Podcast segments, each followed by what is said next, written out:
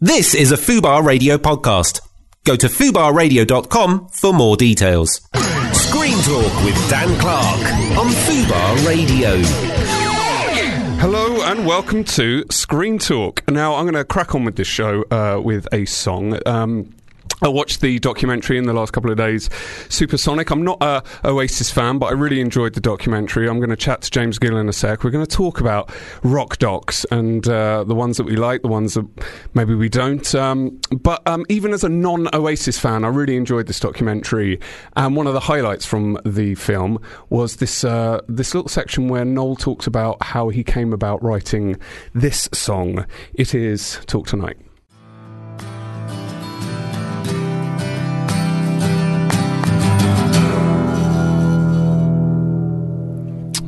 Oasis with uh, Talk Tonight. Uh, James Gill is with me in the studio. Uh, James is, of course, the magpie of film news and uh, tidbits. It, we discussed whether it's tid versus tit, didn't we? We definitely went with tid. We went with tid. Um, J- James, you've seen Su- Supersonic, the Oasis documentary, Yes, and I that have. song is quite a sad song. Um, Yeah. That was from probably my favourite anecdote of the um, of the documentary, where uh, Noel, after a disastrous gig in LA, their first attempt at cracking America. And crack is the right word. yeah, That is what they I didn't realise they were quite That- doing quite so much crack. Was it? It was meth, wasn't it? Yeah, they it were was- it doing they were doing sh- shitloads of meth. Uh, the show went terribly. Liam got a bit angry, which is. Unlike Liam, and the whole show was a disaster. They've got footage of how bad it was. I've never going. seen that before. No, me neither. And I didn't know that that incident happened. And, And, then, then, the- Noel Noel just did disappears to did San, the off. San Francisco, Yeah, stays with a girl, and writes And writes a modern of- masterpiece. one of the best songs. Now, I'm not a huge Oasis fan. I- In fact, I'd even go as far to say I sort of dislike them. I mean, I like some of their songs. You know, Noel Gallagher's written some great songs, but I, have just always had a problem with Liam Gallagher. I don't, I can't buy into a frontman that sings like he wants to fight you. That's just not a style I've ever really been into. Um, but this doc, I, I love rock docs anyway, though. Like, even with bands I'm not that into, I still enjoy seeing the journey, the you know all the sort of um, the successes, the highs, the lows, all that sort of stuff. Um, but it didn't change my opinion of Liam Gallagher at all. Okay.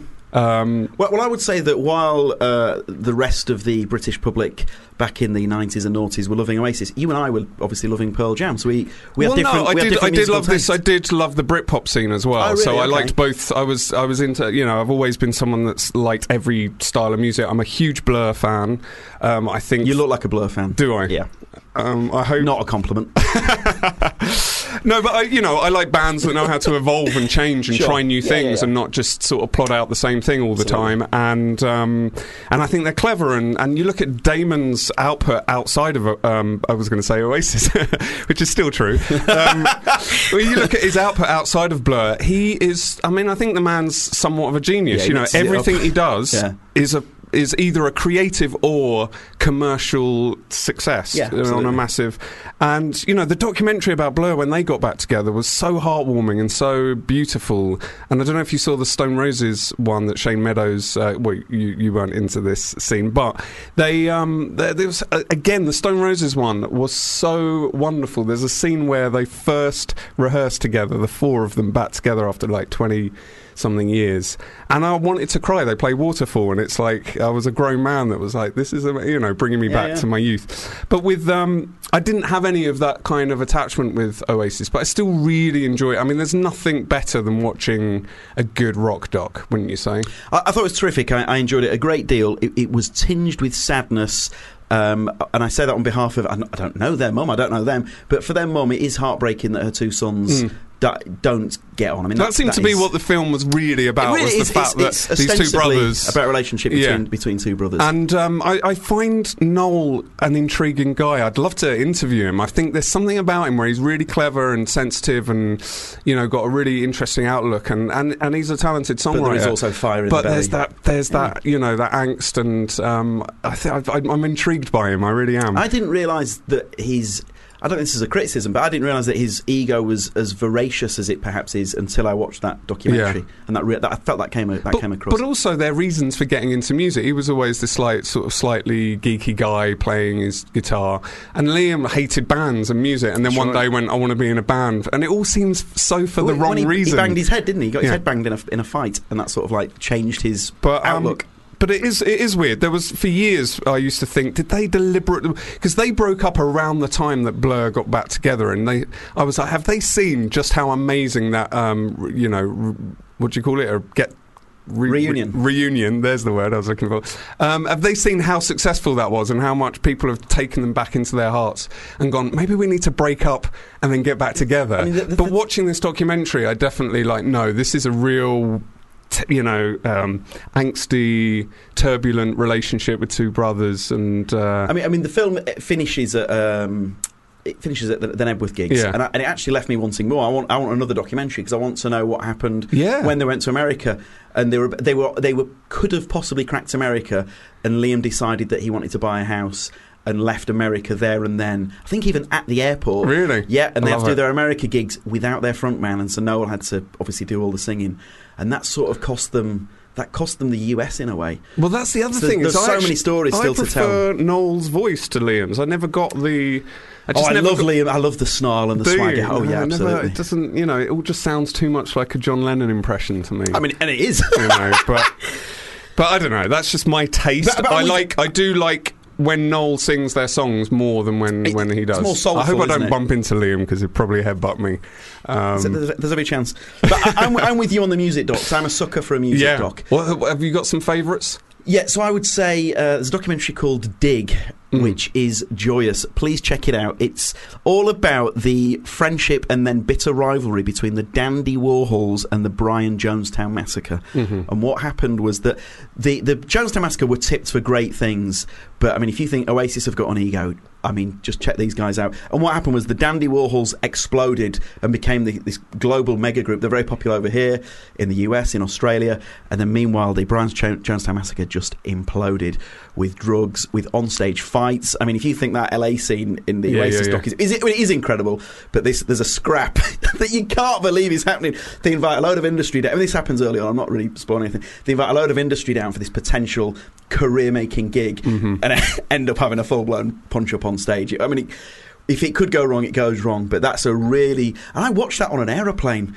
And uh, have you found that uh, airlines now show movies that you can't quite believe they show on Yeah, airplanes anymore? hundred percent. Like Um, flight. Flight is on there. I mean, what on earth? What Uh, are but- you thinking? But anyway, check out check out Dig. That's that's terrific. Um, Running down a dream, the Tom Petty doc. Have you seen that? I haven't seen that. Oh, that's a good one. I'm going to check that out. And then a recent one, uh, the Ron Howard uh, directed or produced Eight Days a Week about the Beatles, Yeah. and that is purely about their touring years. And I tell you what, I mean, there's a, there's a long running gag in this country that Ringo Starr can't play the drums. Which is nonsense. Absolute Yeah. gibberish. Watch the documentary. Ringo Starr doesn't play the drums. He attacks them. It is phenomenal. Well, you know, have you? oh, he's so good. The way he just pounds these drums. There's got- a there's a clip on YouTube if you can find it. Just type Ringo Starr drumming um, Dave Grohl or uh, you know um, just type that. I'm sure it will come up. But it's like all contemporary ju- drummers, And they're just saying, and they're all talking, and they're all like trying. They've got his kit in front of them, and they're all talking about his style, and that there's no one else. Live on air, I'm getting pro You Ringo are. goosebumps. Check that Pro out. Ringo. Um, they, they, t- they, they literally do his swing and his sort of late uh, rhythm. He does have this swinging arm, that's right. Because he's left-handed, and um, it, it just by the end of it, you're like Ringo's the greatest drummer that's ever Yeah, lived. yeah, yeah, yeah. But I wonder why that is a thing, though. But um, but I got to interview Ron Howard about that documentary. and We talked about Ringo and uh, how modest the Beatles are as well. Because any other band, given what they achieved, would be a lot more forthcoming. It, But Mm-hmm. they, the, the Beatles could never quite explain what it was about them that made them so special because they're such modest, humble Mm. guys. But uh, that's out on Home Ents now, and I would strongly recommend that. Eight, eight days a week. My some of my favourite um, rock docs You or have Anvil on documentaries. Uh, of course, Anvil's on there, Oh, which is taking the slightly more like comedic. Um, But you also, know, but but also heart melting. heart, yeah, Yeah. yeah. I mean, I mean, the most, probably the most heart melting one re- of recent years is "Searching for Sugarman." to the extent where you can't believe It's real. Yeah, no.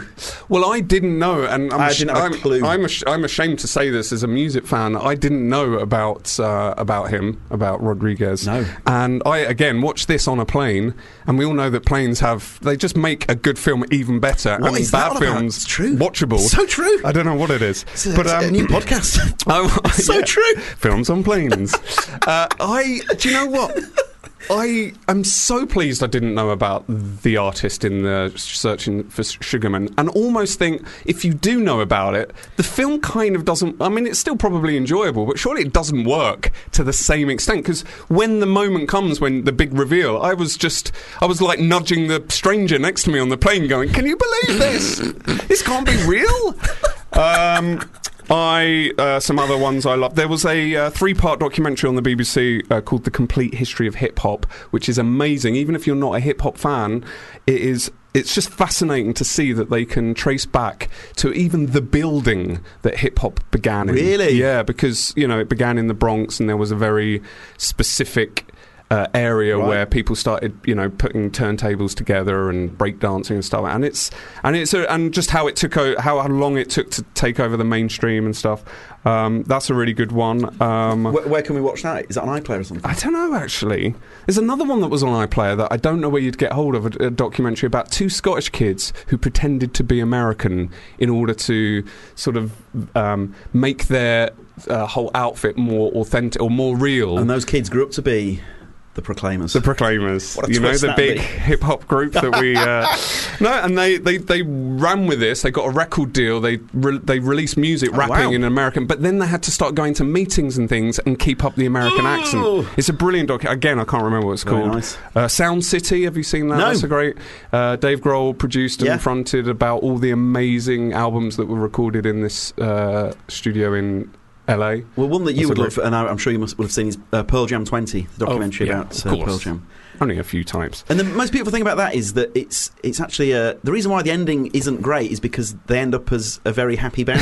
yeah, but they went through some. Not many bands have had people die at their concerts and things yeah. like that. You know, but then, like the last some- third is basically Yeah. everything's fine. Everything's good now, but mates. it's it's a lesson in like playing the long game and not chasing the quick fix fame and all that 100%. Um, the, what else? Like, there's a Fleetwood Mac documentary. I mean, if you want something with That's all a the great drama documentary. of like cocaine and effect, they've all drugs, basically fucked each other. They have, yeah. That's the crazy Yeah. thing, and they're all in love with each other, and Yeah. it's like, and yet they still play. It's so cool.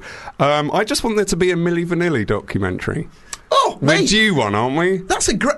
Hang on a second. Directed by Mr. Dan Clark. There you go. I'll be all over it. that. And the Oscar goes to. Because Hang it's the- tragic as well. Because one tragic. of them died, I think. One of them died. Yeah, they both depression. It's a phenomenal bankrupt- story. Yeah, it's phenomenal. and with all story. due respect, I mean, obviously those two carried the can, but there were people behind that Yeah. that manoeuvre. that machine. um, that that And that has Academy Award written all over it. And girl, Milli you- Vanilli documentary. and girl, you know it's true. Girl, you know it's true. When that came out, I mean, my world changed forever. Baby, don't forget my number. And I tell you what, I mean, I'm doing it now. I'm dancing now, but the, the, the moves that they were rocking were. I Yeah. mean, they're not the only. I mean, for God's sake, I mean, the, I mean, I think I can say this without getting sued. I mean, the Monkees weren't always playing their instruments, and Yeah, but I think I don't think I think it's different to. I mean, you- all right. I mean, that was. I know. I know. Milli Vanilli was a mass hoodwink. Yeah, yeah. But I'm, what I am saying is that I mean, actually, it, ta- it takes me to another documentary, Twenty Feet from Stardom, Oh, beautiful. which is pure yeah, yeah. shivers. Yeah, yeah, that's Uh, but I mean, that is another example of So that's a that's a documentary about all the um, the great backing singers, Great backing singers whose of the years. vocals were were used Yep. because they were such profoundly talented singers, and then they were the, those vocals were then given to bands who couldn't sing a lick, and so these backing singers who didn't have much money would hear their vocals being played on the radio under the name of another band. Yeah, yeah. which isn't a million Well, miles the away woman, from. the woman that sang on all the sort of uh, Motown Christmas records. That's right. and Really sad. But the, when they play the Stones, um, is it Oh, painted? No, it's not painted black. Is it? It's it's just a shadow away. yeah, yeah. They that is just the, shelter. It's it's just remarkable It when is. they It's when very they play emotional, that isn't and it? how amazing a performance. And I doubt she got paid Is it- other than a studio fee or something. Who's the Who's the very famous singer who she couldn't make money from singing, had to become a cleaner, and was singing while she was cleaning, and the whoever owned the house said, "Oh, you sound like is it was it Martha?" It might be. I can't remember. But I mean, but I mean, that just recall. some amazing stories. But that, that's that's I think that's on Netflix. That's awesome. Yeah, well, rock docs, they're great. When when they're good, they're great. So, uh, have you got any film news for us this week? Yes, I'd so love I- it if you went no. I would Dan, we're, we're too close. We're, we're in too deep right now. I would never let you down. So I would. Li- I'd like to talk about Arrival, which, um, I, I- given it's November, I think I can safely say this. That that for me is the. I don't like it when Robbie Savage says "for me," but I've just done it. Yeah. For me, Gary, that is the film of the year. I think it's a, a wonderful film, and if you haven't seen it, please go see Arrival. Don't you hate it when people say it's the film of the year when it's like March? Yeah, And you're absolutely. like, well, Come on, okay. mate. Give, it, give the year a chance. Um, so the, uh, this is a classic example of, you know, the actors are all very good in it. And it's a great, but this is this is a triumph of storytelling, and that director Denis Villeneuve. If you could, Is that how you pronounce it? it's how I'm pronouncing it's it. definitely, It's Um, definitely. uh, Okay. well, I'm going with as in Jacques Villeneuve. Yeah, and what about his first name? Oh, is it Denis? I, I think it might be. You know. I mean, I, want to sing Blondie, but I can't. um, so Denis Villeneuve. Yeah. Um, the, if you could buy shares in a director, you would stick your house on this guy. Um, I love. I love the way you speak sometimes. Thanks very much. Yeah. I, I, I'm so passionate about Yeah. this guy. Can you So- buy shares in a director? No, you can't. No, you no, absolutely no, cannot. but it's if a you, good idea. But if you could, Yeah. then I would. Trump will bring that in. Well, his next movie is the is the Blade Runner sequel, Yeah. And I'll tell you what. so it's in safe hands. uh, Look, not only prisoners. I'll tell you what, mate. It's not only in, in safe hands. They're lucky to have him. yeah, prisoners. Yes, Sicario. Yes. Arrival, which I've not seen yet, but everyone's raving I, I would about. say Arrival I mean, is his this be- is this Arrival is, is his best movie. Really? and it's all about. I'm not. I won't. I don't want to spot. Uh, what I would say as well is. Uh, so I'm trying not to talk about the storyline. Mm. I would. I would urge you not to read reviews because some reviewers do end up being a bit spoilerish with a, a little turn of phrase and it gives too much away. So all I would say is it's it's a it's a beautiful film. It's about life itself. Don't be put off by the fact that it's about what if aliens visit Earth. That is merely a jumping off point. Okay. It's it's a Oh, film. that's that- good to know because when I saw the trailer, I was a bit like, well, we've seen that film like a hundred times. So, for example, my wife, as soon as anything is fantastical, she is, and good Yeah, night, yeah. I am out. Yeah, but in this instance, you'll be doing yourself a disservice. I think this will be remembered. Don't get me wrong, I like an alien landing on Earth I- I- story. I know you it's do, how many like Contact I think is a really underrated movie. Do you know it? The, I do know uh, it. Robert, it is underrated, Zemeckis, yeah. and I and I love the ending For a as well. reason. no, absolutely. So, so I would say this is a film that stays with you, and I think in years to come, this will be remembered as a, a modern masterpiece. Okay. Now, the fir- the film it's knocking off the top spot for me this year is Hell or High Water, which I again uh, adore. Yeah, yeah. But Arrival. Uh, you know, if I could give it five popcorns out of five, then I would do. So that would be my. Yeah. If you've got, if you've got, And uh, it came out this uh, it came out- Friday. uh, Friday just yeah, gone. yeah. So uh, if you've got twelve or fifteen pounds burning a hole in your pocket, go see Arrival this weekend. Okay. Is, is everywhere now twelve or fifteen pounds? Yeah, Yeah, Yeah, Even outside of the, you go to the West End, it's like you buy two tickets and it's like fifty quid it's or something. It's insane. Yeah, I, I I glittering West End. but if you take your missus, sorry, I've turned into a, a, a husband from the 1950s there. I the old board and chain. No, but if you if you take your your loved one uh, to a film, you are staring down the barrel of 50 Yeah. sheets in central London. okay, what else have you got? Uh, so Gavin O'Connor, who I think is a, a director of considerable talent, I really enjoyed The Accountant. The accountant. And- what else has he done? uh, Warrior, which is also well worth Yeah. a watch, and Yeah. he is taking on the Green Hornet. Now, as you know, I am Captain Positive and don't like to say anything negative. You say that every week and, then, say something horrendous. hey, the thing about me is I'm really positive, but I hate the following things. No, um, I, I thought that was I, I thought that was a real misfire f- for Seth Rogen, the 2011 Mhm. Green Hornet. I think I don't think you're alone in thinking that. I know, though, but I really wanted to like it, and, and my, the bee in my bonnet with those guys is is bad improv, and, and it's an assumption that hey, we we're so hilarious if we improv our way through it, it'll be a masterpiece. And there are some scenes in that film that I'm not. I mean, I, I can't prove it, but let's just say they smack of bad improv and uh, I mean I, I really did not like that movie at all but I do think Gavin O'Connor I think uh, the account the accountant is such a, a, a muscular an action packed movie with a with substance that I do think that he's probably the right guy for the Green Hornet because Okay. it tends to be a dark a, a, I think it, it, this will be a, a darker take on it rather than the the, the attempted chuckle fest that, that Rogen Yeah. went for Well, they went for a more sort of Batman TV series, you know, like the Yes, 60s. Batman series type. Now, thing, I, I don't think uh, Kato has been cast yet, but uh, Iko Uwais from the Raid, the Raid movies. Mhm. I mean, why that guy isn't one of the biggest movie stars on the planet? Have you have you seen Raid One or Two? I haven't, no. Oh my! Uh, you've seen it, my friend, haven't you? I mean, you'll watch those films and you will think, why is this guy not? Uh, why? I mean, that guy should be like the new Jackie Chan. He's, Mhm. he's a, a profound talent. Talking of which. When martial arts are done well, though, do you not think it's just like Oh, yeah, absolutely. It's a bit- it's spiritual like uplifting a- thing you can see? He got uh, an honorary Oscar this week, didn't he, uh, Jackie Chan? Deserves it. Yeah. It's always, it always feels a bit what isn't you know like an on, it's not quite winning, is it? It's more like well, I'll tell you what. You say that. Have you ever seen the YouTube clip of Charlie Chaplin Yeah. receiving his? I mean, th- you know, that's because it has all the weight and the complicated co- history and all that the- stuff. If But- you've not, I tell you what, listener, go on. If you've not seen that, go on YouTube.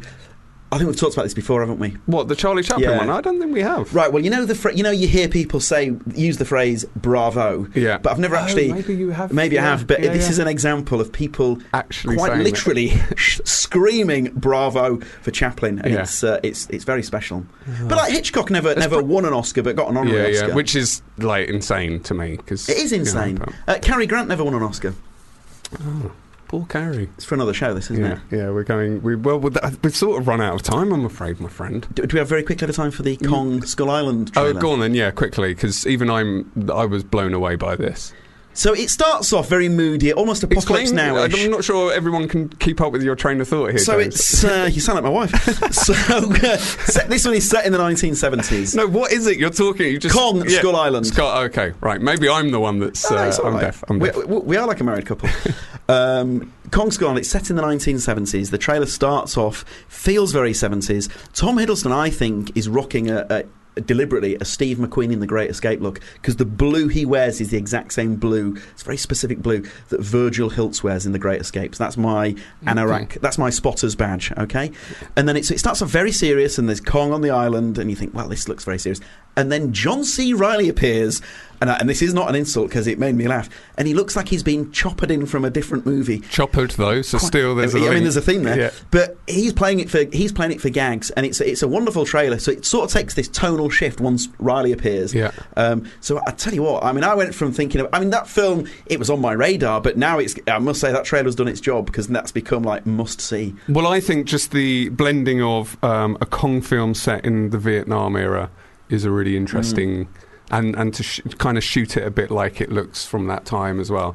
Um, yeah, I'm excited about it. Well, James, thank you so much. God bless you, my friend. Um, we have a brilliant guest coming up. This is um, a wonderful actor, comedian, writer. His name's Greg McHugh. You will, of course, know him from his creation and um, appearances as Gary Tank Commander uh, Howard in uh, uh, Channel 4's Fresh Meat, and of course, of course, everyone remembers him as Charlie Babbitt in How Not to Live Your Life.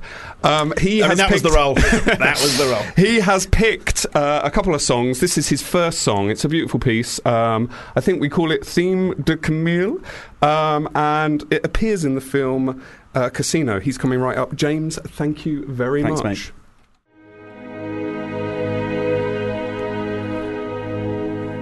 Greg, Hi. thanks for depressing us with I that know, piece I was of gonna music. say, yeah. A really. Sometimes a piece of music, especially classical or a piece of score, can you know it goes in different journeys. So you you always listen to the first half of it and think, oh, it's this big rousing, and then it just sort of trails off into this kind of somber.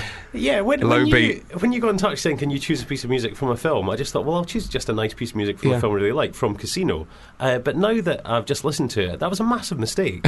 um, really massive There, mistake. there are no mistakes on this show. There- Why did you pick it though? What is it about it you love? Is it the film or the music? Scorsese uses pieces of music that are just a bit left field and a bit odd. Mm. So rather than reinforcing the point, uh, like all the time with kind of music that you think would instantly suit that scene, um, he uses this kind of mesmeric classical piece of music at the end of something about Vegas. It's the least bit of Vegas music Yeah, you could yeah. possibly have.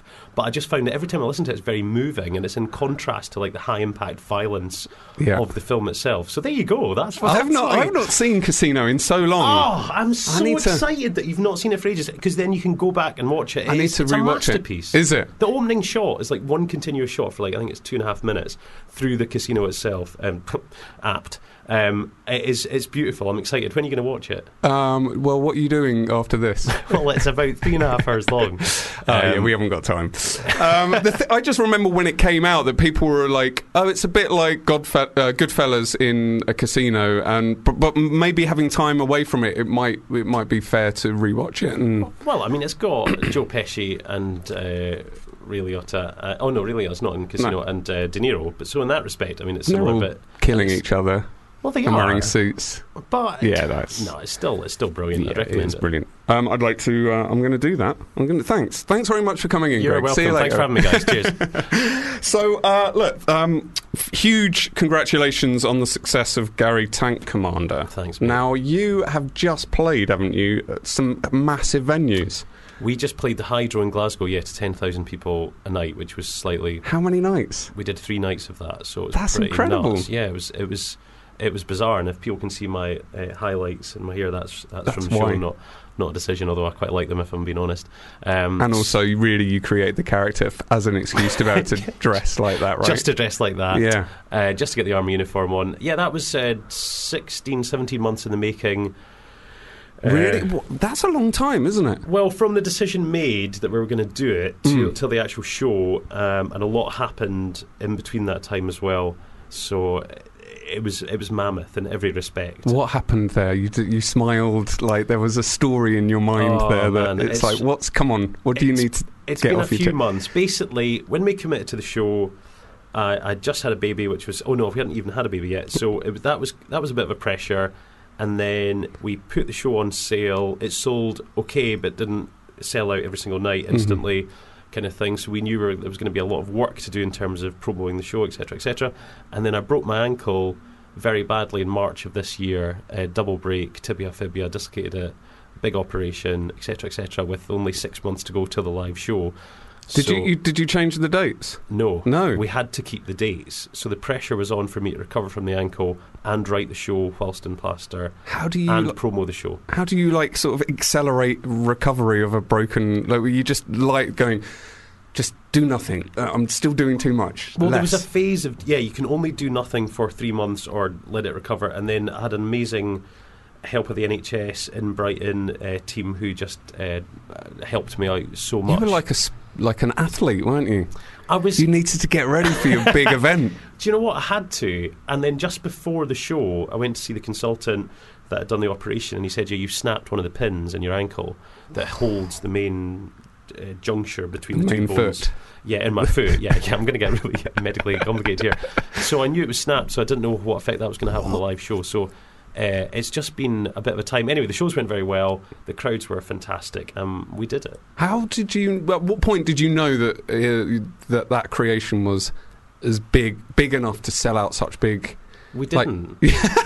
Genuinely, so you went we like, didn't. "What's the biggest venue we can book?" And they're like, "Well, well let's wait and see if you can sell it." Nope, I want the biggest. Well, this this is this is what happened. Mick Perrin and I, Mick Perrin, the producer, Mm. who uh, Lovely Mick Perrin. lovely Mick Yeah. Perrin, who had produced Gary Tank Commander ten years previous when I was doing fifty seater in the Gilded Balloon. Yeah. not even remotely selling that. out, decided that he would produce this show in the Hydro. The Hydro said, "Do you know what? I think this will sell."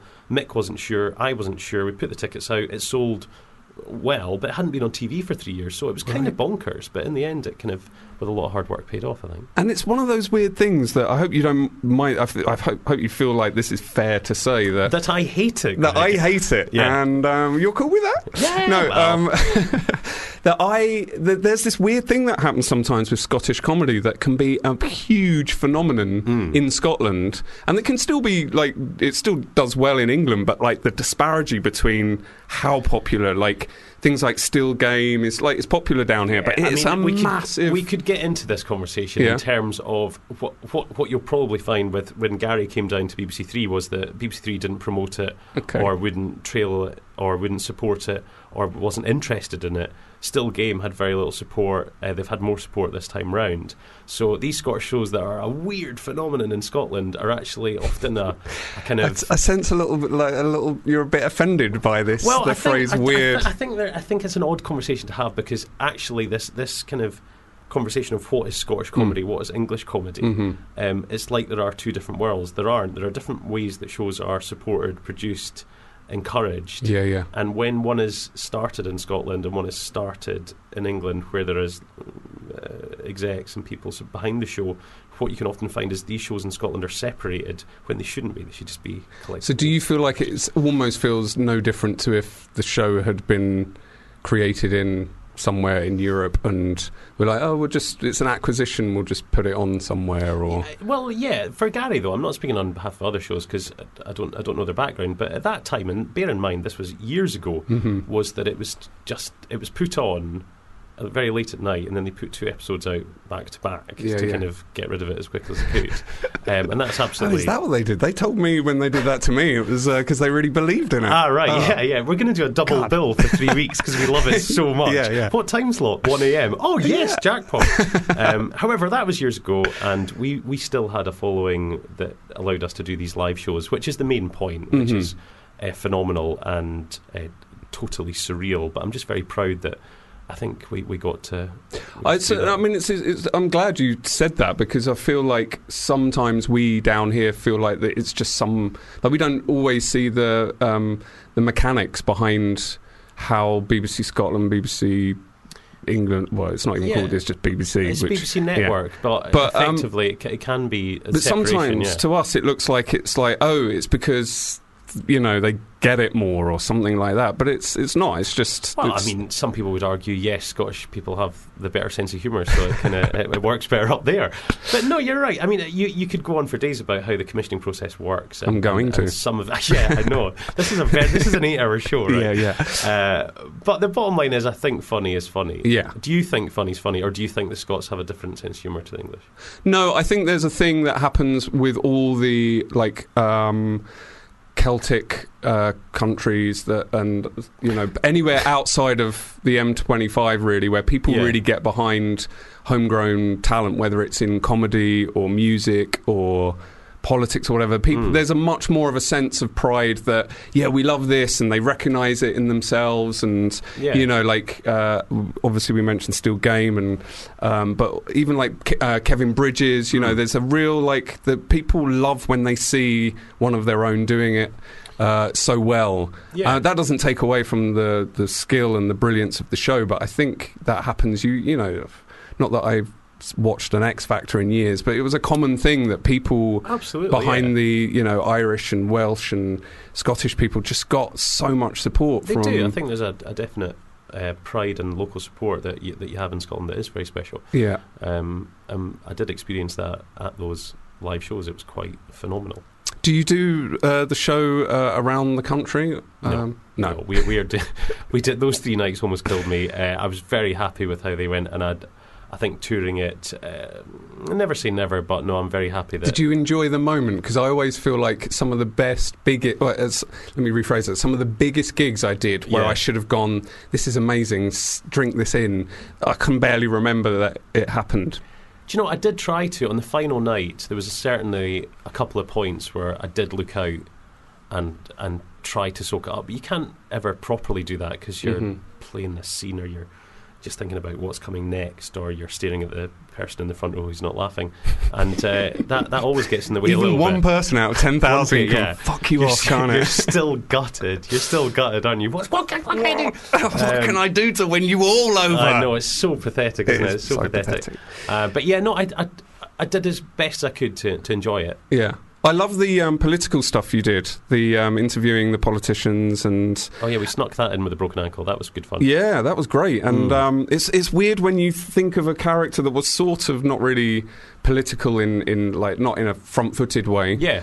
Uh, to, that can actually sort of somehow house that kind of conversation. Um, did you get nervous talking to? Because that's I've never seen you do that kind of comedy before. You've been much more like characters, and you used to do stand-up, right? Yeah, I used Yeah. to do stand up, but never particularly good at it, but mainly kind of acting background. So, the, yeah, I suppose the interesting thing about Gary was that he's the confident fool, isn't he? So, anything he says, he thinks he he knows far more than the Yeah, yeah. person opposite you. So, if you get in a politician who is, you know, relatively, well, not relatively, but completely versed in their own politics and the kind of wider uh, societal, uh, you know, setups, but you get them speaking to someone who thinks that they know better than them, that is Yeah, quite an interesting mix. yeah, yeah. Because, But they were all quite good. They were all like clever. You had clever people that didn't Mm. really necessarily warrant taking the piss out of as much. I'd like to see you with some people that, you know, deserve a little bit more of a hard time. You know, Well, because yeah. I like Nicola Sturgeon and uh, even the, I, I forget her name, the conservative uh, Scottish. girl. Davidson, yeah. She, you know, like she seems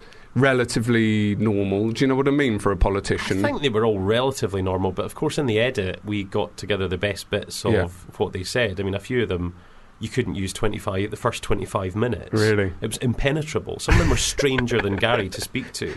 And then we just had to keep moving on to try and get little snippets. So, uh, to be quite honest with you, the edit was incredibly kind to a couple of them. yeah. Whereas most of what they were saying was absolute gobbledygook, political, just monotone What is dribble. what is that? Why do you you know like we're seeing it with Ed Balls now, right? Mm. Everyone suddenly loves Ed Balls because he's making a fool of himself on national TV. Yeah, this is classic British behaviour. Yeah. Yeah. but you know, look at Donald Trump. What's happened there? He was like, uh, it's like the, when they're doing their talk, their like rehearsed speak. People Yeah. just don't like that. But it's so hard, like, and to use the same word to penetrate through that veneer.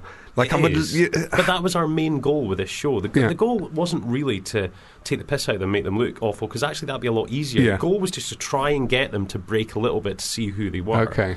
And I think I think we did it with um, pretty much all of them for good or for bad. Is Mhm. that everyone had a moment, even if it was a spontaneous laugh, where you got to see, you know, Nicola Sturgeon spontaneously laugh because you can always tell, as you say, this veneer, this veneer. Um, I think the slight difference between people having slight umbrage with Trump and then loving Ed Balls um, is that Trump is a buffoon who's about to run America, whereas Ed Balls is dancing about a bit on a, on a show. Um, But he might come back, and then will people actually go, well, you know, I liked him on Strictly, so maybe I will vote for him? I think they probably will. I mean, he's certainly nowhere near the problem that we're going to face with Trump, but, you know. No, but I suppose it's that humanising element, isn't it? That, that, that love him or hate him, I'd, I'd hope that everyone hates him, but Trump has has used a rhetoric and a language that people I hope none of my listeners love him. I, I, Yeah. do you do you think any of them do? Have I mean, got maybe. a few closet Trumpers. do, you- do you I'm not sure. I think closet Trumper means something else, but Oh, um, Oh, I don't know. Uh, would you? Uh, okay, here's a question for you. Yeah. What would Gary Tank Commander ask um, Donald Trump? And by the way, I haven't, I haven't, it hasn't gone unnoticed that there are some physical similarities between the two of you. what? Not you, Greg, but Yeah. uh, Gary. Well, there's the orange skin, The orange skin, yeah. the um, blonde, the fake blonde hair. the fake blonde hair. Do, you- think Gary is secretly aspiring to be Donald Trump? Is I that you're think so, in a way. That's terrifying. What would Gary ask Donald? We did approach him, by the way, for an interview. No, I you tried- didn't. Yeah, we did. We tried to get him, yeah, because he was going to be over at Turnberry, at Yeah. um, his hotel.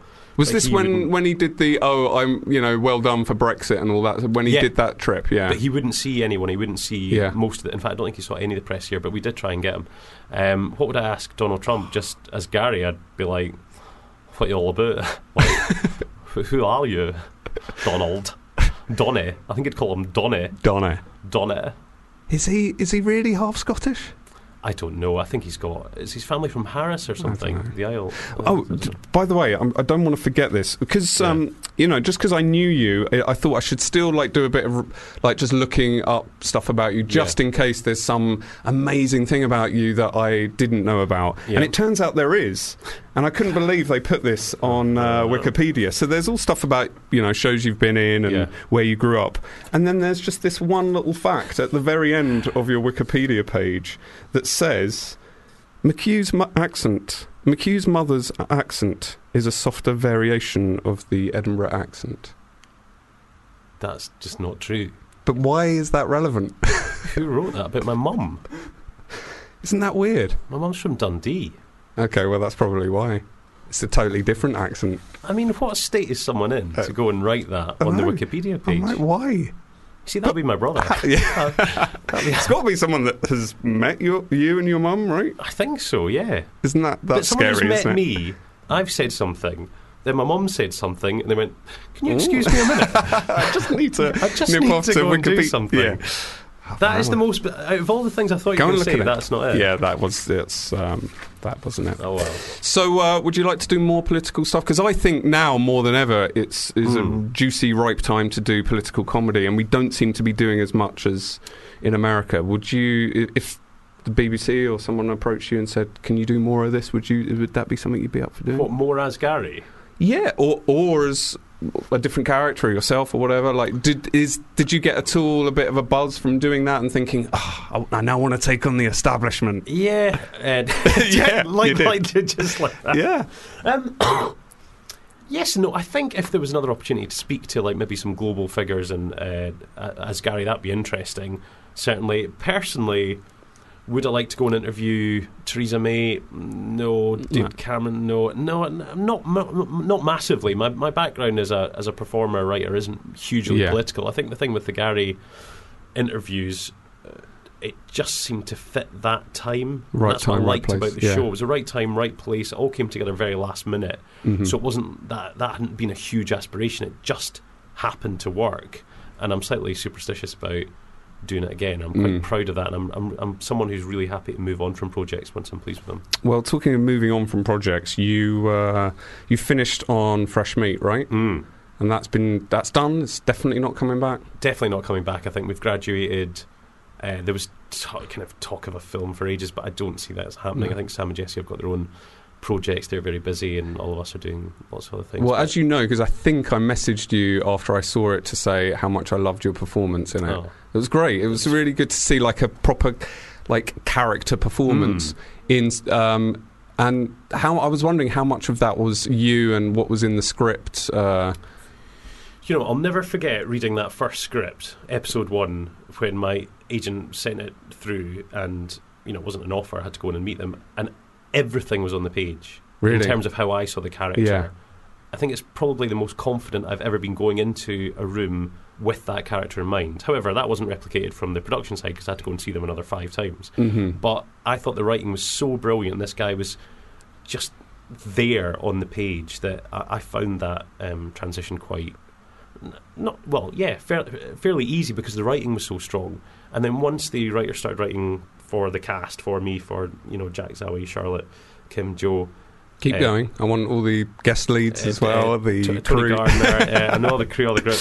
Um, it, it got better and better and better. Yeah. So each series, I just couldn't wait to open those scripts. And you know, I've always harped on about it, but it's the quality of writing. Well, you know, you're Yeah. a writer performer. It's like that is what makes characters is the quality of the writing. You can improve on it, Mhm. but if it's not there, if it's not on the page, you, it just won't translate. Pre- so presumably you loved doing that show and I loved it. Yeah. I love everyone in it. yeah. Uh, this is kind of cliche time we became a bit of a family. Well, we did, and they're some of my best friends now. I see them really often.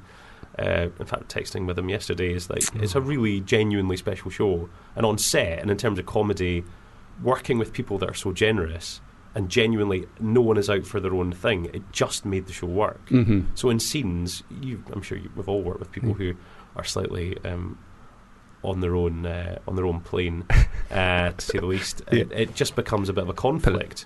Keep Whereas- it political. Uh, yeah, yeah, yeah. um, whereas on that show, I think we just we just reached a point of real friendship, and that helped the comedy. And you must have been very flattered to play a part ten years younger than yourself. How very dare you? How very yeah. You were the John Travolta uh, of of. I was uh, the Screech from Saved by the Bell. Yeah. yeah. Yeah. Um, yeah, it was it was a massive compliment. I was I was the, the, the daddy of the group, and as we got to series four, we did have to confront how old is Howard. Of course, we never we never found that out. But uh, well, no, look, here's a compliment. I, uh, I I even thought you're. Actually, maybe Craig's much younger than I thought he was. Rather than going, I can't believe they cast someone, you know. But um, yeah, no, I think you, I think you did an amazing job of aging down. Thank you. Yeah, It took no time at all in Yeah. makeup. I mean, it helped that Howard had a beard, and Yeah. uh, and he was meant to be a little bit older than everyone else, anyway, wasn't he? He was. Yeah. and we never quite established Yeah. his exact age. Yeah, but. Um, I think, I think for his kind of setting, in, the, set in his own ways, confident in his own slightly odd world, uh, it, it suited him being older. So there you go. Right. So stop saying I'm Yeah. really old. All right. Sorry. Sorry That's about right. that. You're not. You're a beautiful young man. Uh, so, um, what have you got coming up? What exciting things, Uh, in the spring, or, in or not all boring things? If that's Well, all that's. the the best boring thing that's happening at the moment is I'm I'm not working until. Uh, I kind of want to go back to work. I've got an operation on my ankle again, Mhm. uh, end of November. That's going to take a few weeks to get over that. And then uh, series two of the A Word, a drama I did for the BBC, we shoot that at the end of March. Remind Uh, me about the A word because that is uh, um, something. Sorry, I haven't seen. Yeah, What the A word is centred around a young boy who is diagnosed with autism and how it affects the family. Yes, the right. ripples of this diagnosis, and I play his uncle Eddie, and Lee Ingleby and Morven Christie play his mum and dad, and Chris Eccleston plays my dad in it, and Mhm. um, Vinette Robinson plays my wife. And anyway, so it's just how the ripples of the diagnosis affect Yeah, yeah. the family, and then we all have our own kind of storylines. Yeah, uh, my my uh, brother's youngest son is autistic, and you know they do such an amazing job. Mm. Um, it's really something that I, I, I feel like I feel like an awful human being sometimes because I'm like I just don't know how I would cope with that, and it Well- makes you feel helpless because it's such a difficult thing. It's an incredibly to- difficult thing, but I tell you what, Pete Bowker, the writer, is, again, writing, writing, writing, has done brilliantly is that it's light and shade. Mhm. So uh, it's a, as, as you'll know, it's a very difficult subject area, but Pete has just written the realities of dark humour, of light humour, of just relationships and how this rippling effect means that you can't actually live in a perpetual state of darkness and depression or difficulty. Is like in any of this, you, you have to have these lighter moments. So that show again Mm. is just a lovely mix of some great gags, but also a kind of serious Mhm. tune. So you start shooting that next Next March. next March. and Brilliant. before that, I'm just happy to just think about it. drinking and eating for the next couple of months. drinking, eating, being merry, recovering from the ankle, and then you know if there was a big, say, X Men came about in January for a Yeah. few weeks, something like that, Okay, so big Hollywood blockbuster, I'd do that for Brian a few weeks. Singer, if you're listening, Brian. um, he's Brian. around. Big Brian. You've seen him in Fresh Meat. He can play mutants. Yeah, yeah. I can't- Whoa! I'll take that. Yeah, you good, good.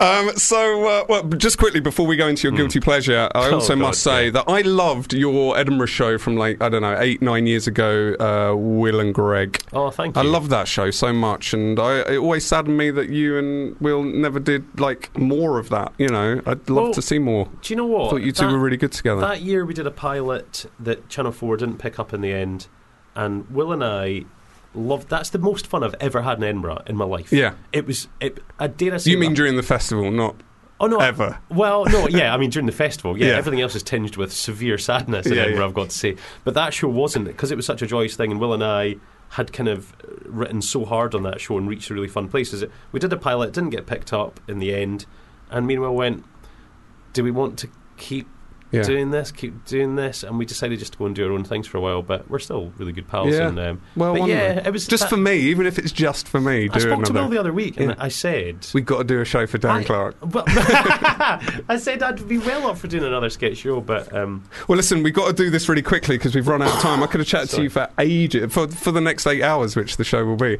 Um, but uh, so just very quickly, I'm Yeah. sorry we've run out of time a bit No, no. here, but your guilty pleasure. Why don't you tell everyone what you picked? My guilty pleasure, although it shouldn't be guilty, but it kind of is, is Total Recall. Mm-hmm. Not the remake. Not the remake. That would be uh not just a guilty pleasure, but a sinful. that pl- would be a sinful. See, I actually liked the idea of a remake of um, Total Recall because I Did think you? it's such a good story and such a good, It is. and that you could do a sort of Blade Runner Minority Report version of it. That is a really good point. Yeah. You could, but, But they didn't. those sets, No. those sets in What, the original Total really? Recall. I mean, would you want to? Would you want to muck about with Arnie's eyes almost popping out Oh and, the, and the cardboard cutout background? and the ridiculous um, one-liners and the the bizarre body count of people that die through. Incredible! it's just an incredible film, start to finish, and the one-liners are phenomenal. Do you think? have Um, you watched it recently? Do you think I it have, holds yeah. up? I think it not only does it hold up, it gets better with each viewing. Really? It's it's a phenomenal film because it is. But you know somewhere inside you that it's not a very good fit. Is that what you're saying, or part of me understands that there are better films. Okay, that's a good there, way of putting are, it. There Yeah, are yeah. better films, technically, if you're going to, break re- it to watch every day? Yeah, to watch every day for an eternity. However, there's something about the charisma. I think in all the main parts in that film, Yeah. Sharon Stone and uh, Ronny Cox. Ronny Cox. Um, who's the um, oh, what's his name? He's got a brilliant name. The, uh, his sort of Uh, hench, main henchman. Yes, I who does that role yeah. in so many? Yeah, yeah, Oh, yeah. I can't what is his name. name? Oh God. Uh, we'll have to look. Anyway, it's, it's a it's a brilliant film and it's a great story. Yeah, that's a brilliant. And I I remember when it came out being so annoyed that they um that they put a spoiler, which th- wasn't a word at the time, in the trailer, which Did was they? when he walk, uh, the woman walks through customs, and then the head sort of splits apart, and it's Arnie underneath. You remember that? weeks. Yeah, yeah, exactly. Go on. My brother met her in Edinburgh, or claimed No to way. meet her at a bus stop at the Edinburgh Festival. And he came back to the house and said, "Oh my god, I've just said, I've just seen the lady who says two weeks." And I was like, "What are you talking about? Total Recall." She was at the bus stop, and I said, "Stephen, you're you're, you're going crazy." And he looked her up, and the actress who did that bit was at a show. No. um, yeah, in the Edinburgh Festival. and did her face split down the middle. It did when she got on the bus and went single, single, what? and then it all, then it all kicked off. Okay, well, look, that's. Uh, I think it's a great choice, and it sort of got me a bit excited about watching it again. Um, now, uh, your last of the two uh, songs, It's second. another mistake. I'm Yeah. sorry. What? What are you talking about? Uh, it, oh, yeah, it's, it's it's not as buoyant as No, some of them. I've chosen to. I think because I was just thinking of films and, and songs that have, have Well, you wanted to pick. impact. This is from the film Highlander, which Yeah. you wanted to pick as your guilty pleasure. I but did. sadly, we had that like two weeks ago. yeah. um, and it is a good choice. But uh, this is from that film. It's Queen who wants to live together. Together. Yeah, do you know, you know that Yeah, Flash like Air song? Ansi. the Flash Air song that Mercury did, the first draft. It's like this is going to work, Freddie. Oh man, we got. with the- I think we're onto something there. yeah, we uh, will re-record this just for a sitcom. Okay, well, this is Who Wants to Live Forever, Who Wants to live together. and that's not Freddie. That is actually Greg Still. Greg, it's been such a delight talking to you. Thanks, Dan. um, It's a enjoy enjoy your time off, and um, uh, um, I'll see you in another six or so years. Yeah. Oh, sooner. Okay, sooner.